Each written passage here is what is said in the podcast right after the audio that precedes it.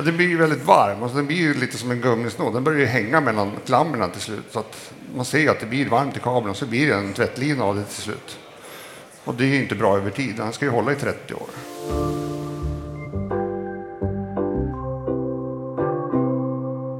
Du lyssnar på Elinstallarpodden, ett program från tidningen Elinstallatören. Jag heter Henrik Sannesson. Dagens program gör jag tillsammans med min kollega Sofie Båtmästar. Nästan alla gör misstag med solceller är rubriken för samtalet som spelades in på stora scenen på Elfack den 9 maj. Här kommer samtalet. Ja, välkomna till eh, Elinstallapodden Elinstallarpodden live här på Elfack. Jättekul att se att det är många som har hittat hit. Vi ska snacka om eh, varför det blir så mycket fel även när proffsen gör eh, solcellsinstallationer. Hur kan det komma sig och vad kan man göra åt det kanske? Det är jättekul att ha med eh, er två här på scen idag. Eh, Cecilia Axelsson, du är ju elsäkerhetsexpert på installatörsföretagen och känd från eh, Elinstallatören, tidningen, där du har svarat på mycket expertfrågor genom tiderna och varit med i många reportage också. Och eh, Rickard Nyberg, detsamma gäller dig. Du är besiktningsman av solceller bland annat. Ja. Och också känd från eh, elinstallatören där du har medverkat. Och så är du också känd från Instagram. Ja. Jättekul att ha med er här. Jag ska säga det på en gång att eh, vi kommer att prata om väldigt mycket spännande saker här och vi vill jättegärna att ni ställer frågor och det får ni gärna spara till samla på er massor med frågor och så ställer vi dem så småningom. Rickard, första gången du var med i Elinstallatören så handlar det om eh, en riktigt usel eh, solcellsinstallation som du var ute på och eh, 13 villor som var felinstallerade. Vad var det för scen som du kom till där? Kunden hade misstänkt att det var något konstigt med den här anläggningen för den producerade inte som den skulle och den var väldigt tokig. Så när vi började grotta ner oss i elcentralen i mätarskåpet, där hittade vi då att man har lagt in fas nolla jord på huvudbrytaren.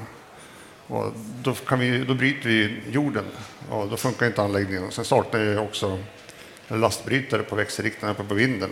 Där ligger allting i lösullen. Så det är inte rätt elmässigt. Och, och du kom, kom dit och eh, liksom tittade på ett hus och sen så visade det sig att det var 13 stycken som var installerade på samma sätt? Ja, det var 13 likadana ja. felinstallerade villor. Hur kunde det, hur kunde det gå så? Troligtvis är det att eh, byggaren har sålt ett färdigt koncept och sparat in på kunnandet och gjort allting själv i sådana fall. Mm. Det kan inte ha varit en elinstallatör som har gjort det där installationen. Det är lite det vi ska prata om idag, att eh, även proffsen gör allvarliga fel. Kanske inte den typen av fel, men ja. vilken typ av fel gör eh, elinstallationsföretagen när de installerar solceller? Ja, framförallt är det egenkontrollerna som man brister i. Och kontroll för drifttagning. Och sen är det slutdokumentationen som är bristfällig. Det är det som är det vanligaste. Mm. Vad säger du, Cecilia?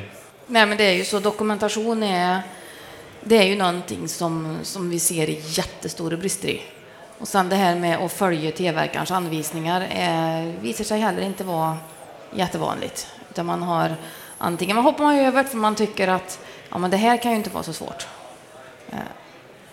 Och sen eller så kan man vara att, eh, att man har gjort anläggningar tidigare och så gör man på samma sätt, men så kanske det är en helt annan leverantör av material som vill ha det på ett lite annorlunda sätt. Och det här gäller ju inte bara elektriskt, utan det är ju även infästningar och så vidare. Ja, och eh, det finns ju ganska många rent tekniska missar också som eh, elektrikerna gör. Eh, Rickard, vi kan börja med dig. Vad är det du brukar se? Eh, vi, mm, du har nämnt tidigare till exempel eh, vektorkapsling och sånt som...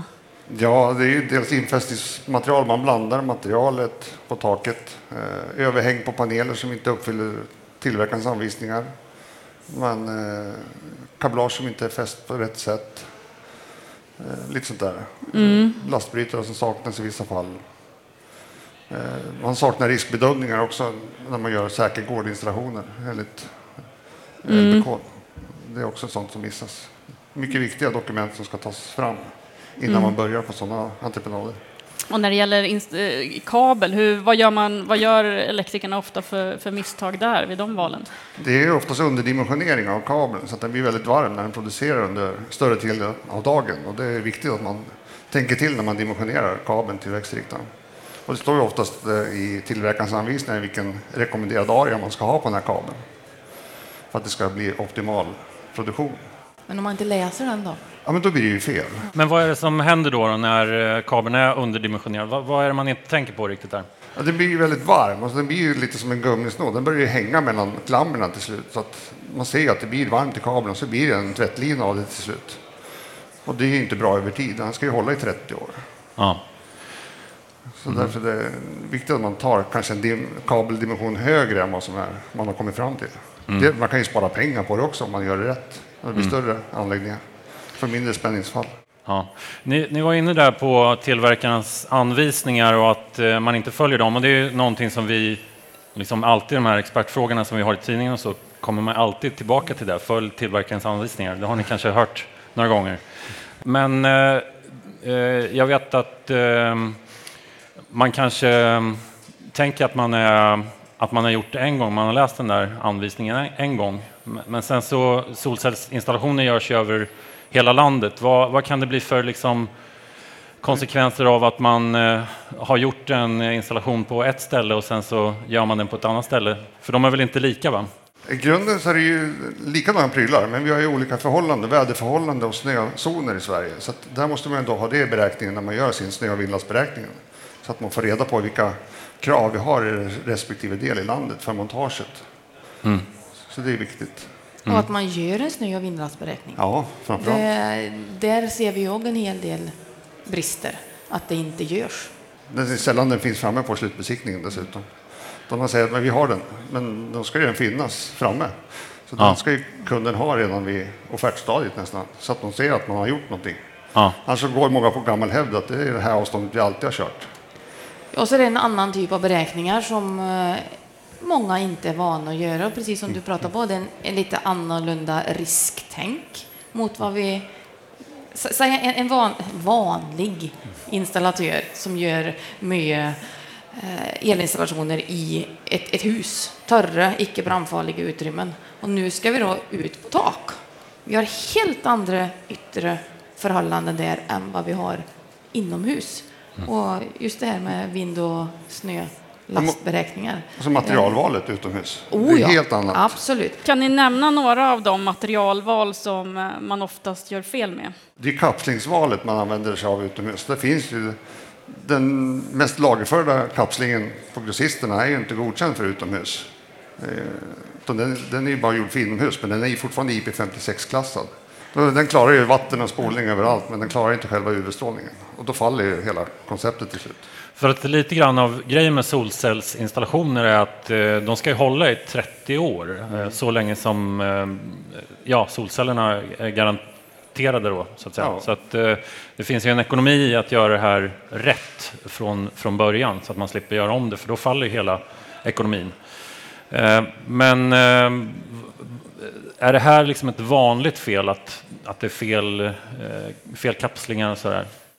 Nej, det har varit ett vanligt fel. Det blir ju bättre och bättre för varje år som går, men det fortfarande dyker det upp på sina ställen att det är fel val. Materialvalet funkar inte alla gånger. Samma med slang som inte är UV-klassad, som man använder sig utomhus. Och en annan sak som, som vi kommer säkert att se en hel del problem med, det är ju alla stripes. Det är också det som kommer... Och där vet vi ju inte Ja. än, för hur många UV-beständiga stripes finns det? De svarta är ju UV-beständiga. Mm, I 30 år. Ja, Eh, Under nej. de, för, alltså, 10 det- år Ja, ungefär. Har jag sett. så att, eh, Nu är ni lite inne på så här, trätoämnen här. Finns det sådana också? Eh, Vi har bland annat också skrivit om, om buntband Ja, till ja, exempel. Eh, Finns det några saker som man faktiskt inte riktigt vet än idag för att det inte har funnits tillräckligt länge? Den äldsta solcellsanläggningen är ju lika gammal som låten Diggiloo Diggiley som när vi skrev om det var 36 år. Det kanske har gått några till år. Så att det, Ja, de sett- äldsta alltså har blivit nu eh, Ja. 30-40 år. Jag har sett några anläggningar som är 10 år gamla och där när buntbandet sitter i UV-bestrålningen så är ju den slut. Den har ju lossnat. Så den håller ju inte det längre än så, fast det är svart och ska vara lite extra UV-beständigt. Vi, vi skrev ju om det ganska nyligen att, eh, att RISE hade gjort någon studie där de eh, liksom rekommenderade att man inte skulle använda ja, plaststripes. Eh, och då är frågan, eh, liksom, ja, finns det ett alternativ? Kan man, kan man säga att metallstripes är ett alternativ? Alltså jag menar, installatörerna är så pass vana vid att använda de här buntbanden. Mm. är de liksom beredda att ta steget, köpa ett, ett avancerat verktyg som man behöver för metallstripes och sådär? Eh, och behöver de vara det?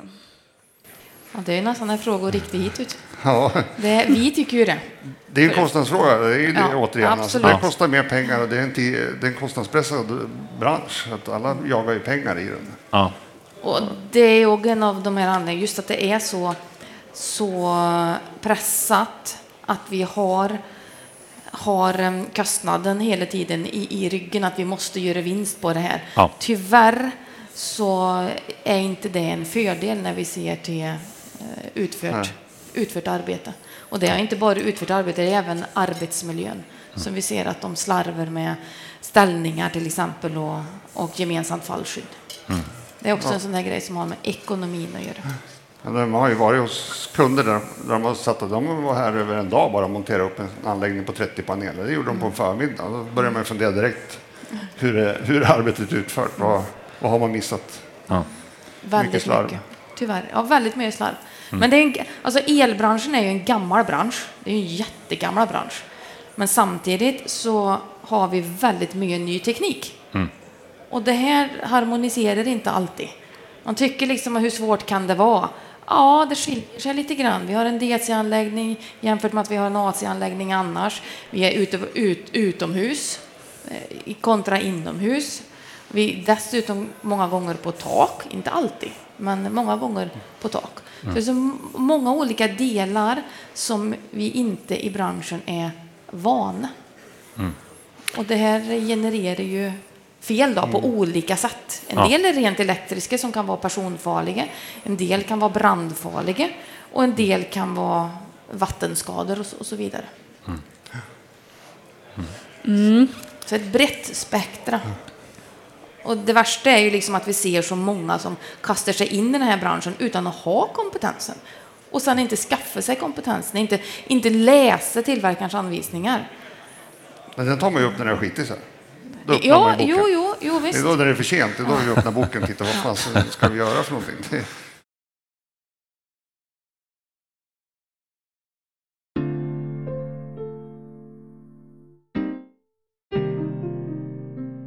Samma sak med, dok ja, men med dokumentation.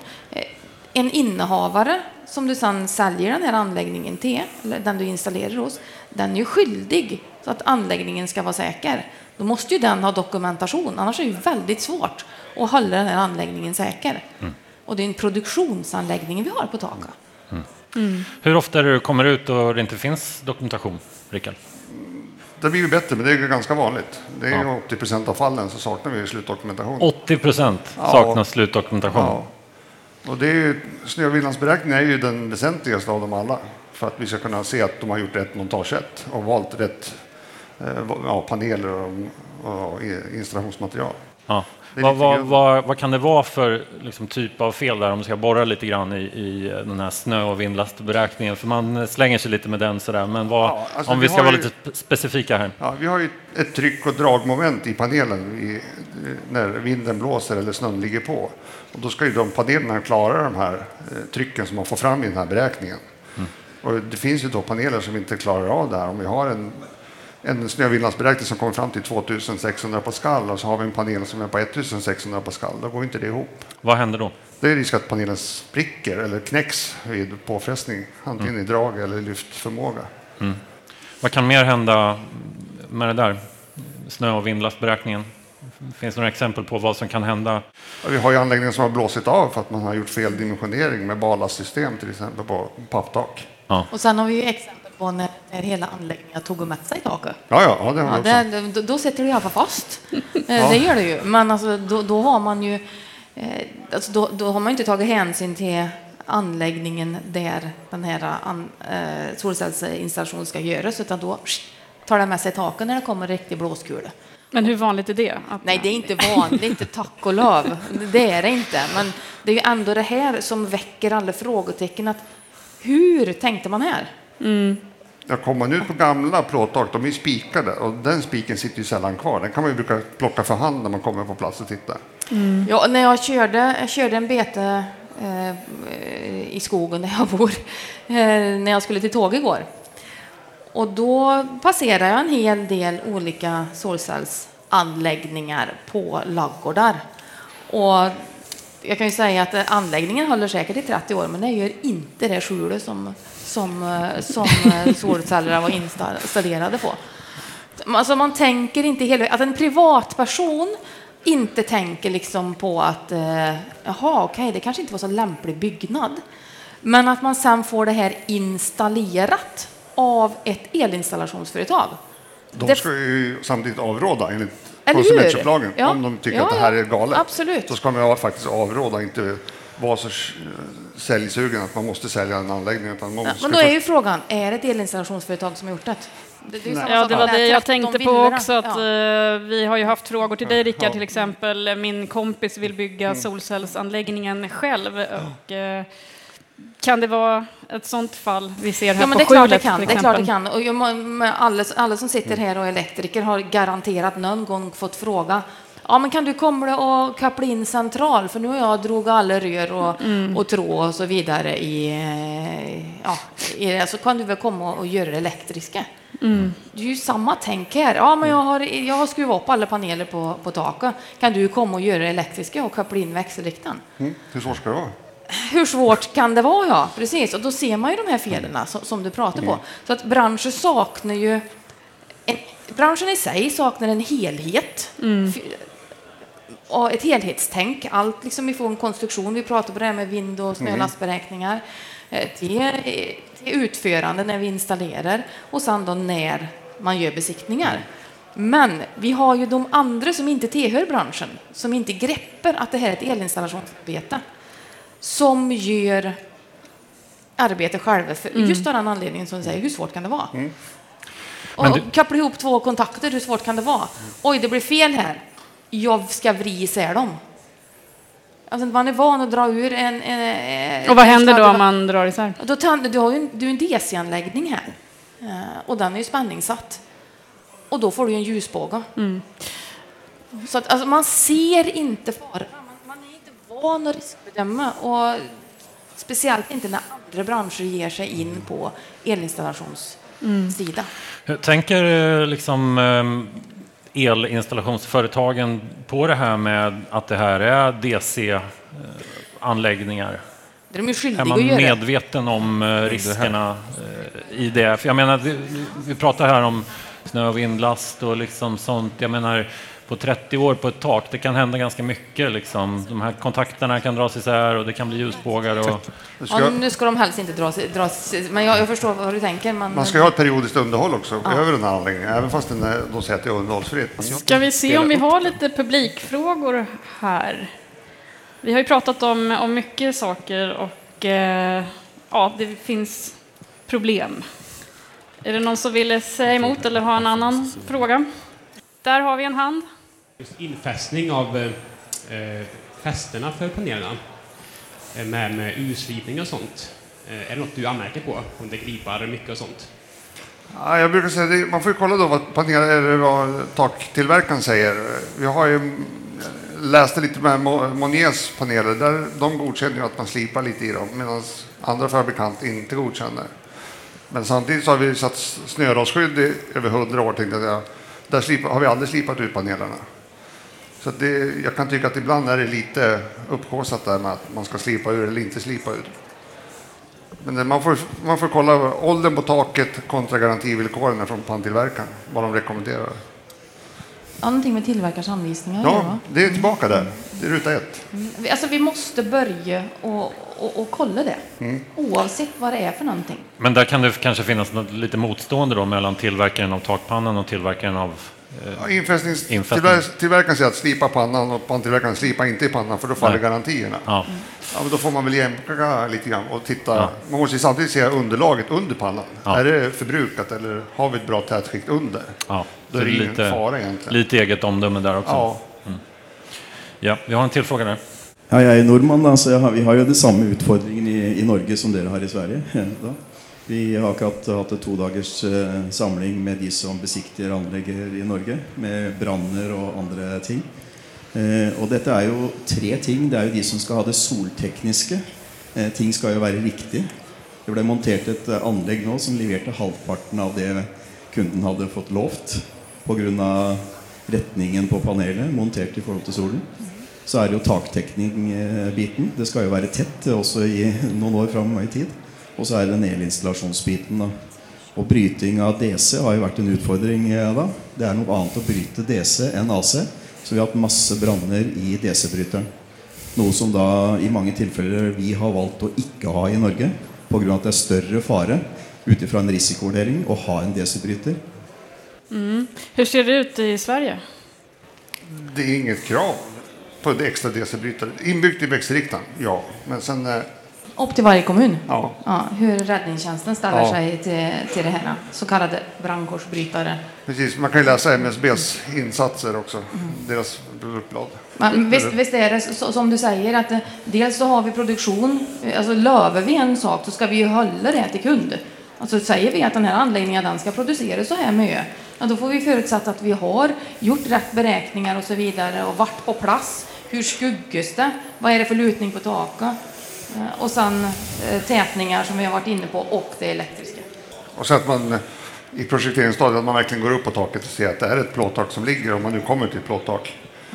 Det har jag haft också ett fall där man kommit ut och sagt att det är ett plåttak vi monterat på men när jag kommer upp så är det ett aluminiumtak. Så någonting har hänt under tiden. Så att det är inte, man kan inte bara stå på backen och titta. Man måste ju verkligen ut, utforska alltihopa. Ja, och sen så är det det, det eviga med att det bucklas när du går på det. Eh, Okej, ja, men det får man ju ha lite överseende med att det sätter du en kroppstyngd på så det är klart att det kan bli, bli bucklor i taket. Ja. Och då, då, alltså det, det är massor med saker man måste ta hänsyn till och, och ta reda på innan man börjar göra installation. Ja. Upplysa kunden om att det kan bli. Man inte använda vinkelslipen när man kapar skenor till exempel. De- panelerna har varit ju görfina efter det. Ja, taket också Mm, ja, har jag sett. Man eh, monterar hela anläggningen, sen kommer man fram med vinkelslipen och så slipar man i taken rätt upp och ner. Eh, Vi börjar få lite slut på tid, men vi har nog plats för en fråga till i alla fall. Brukar du drone när du tar och besiktigar anlägg? drönare. Ja, jag använder drönare. Jag kör en liten drönare med termografering också. Ja, för det ser ju fel på panelerna också. Da, och Ja. Hvis de är ödelagt eh, när det blir installerat så är det ju en käck sak att ta det Beroende på årstid så kan man köra termografering. Sist ut en publikfråga till Rickard Nyberg, besiktningsman och elkonsult. Kolla gärna in Nybergs el på Instagram där han delar med sig av sin vardag. Rickard svarar också på frågor, mycket om solceller i elinstallatörens expertspalt. Deltog gjorde också Cecilia Axelsson, elsäkerhetsexpert på installatörsföretagen och aktuell med I en säker sol, ett koncept för alla företag som installerar solceller. Med mig på scen hade jag min kollega Sofie Båtmästare och jag som producerar Elinstallapodden heter Henrik Sannesson. Är du ett företag i branschen och vill nå ut till Elinställarpoddens lyssnare, ta gärna ett snack med Ann-Marie Eriksson som kan berätta mer om vår räckvidd och genomlyssning. Du når henne på annonset.elinstallatoren.se. Det här var allt för idag, men följ oss gärna i din poddtjänst så missar du inga nya avsnitt. Hej då!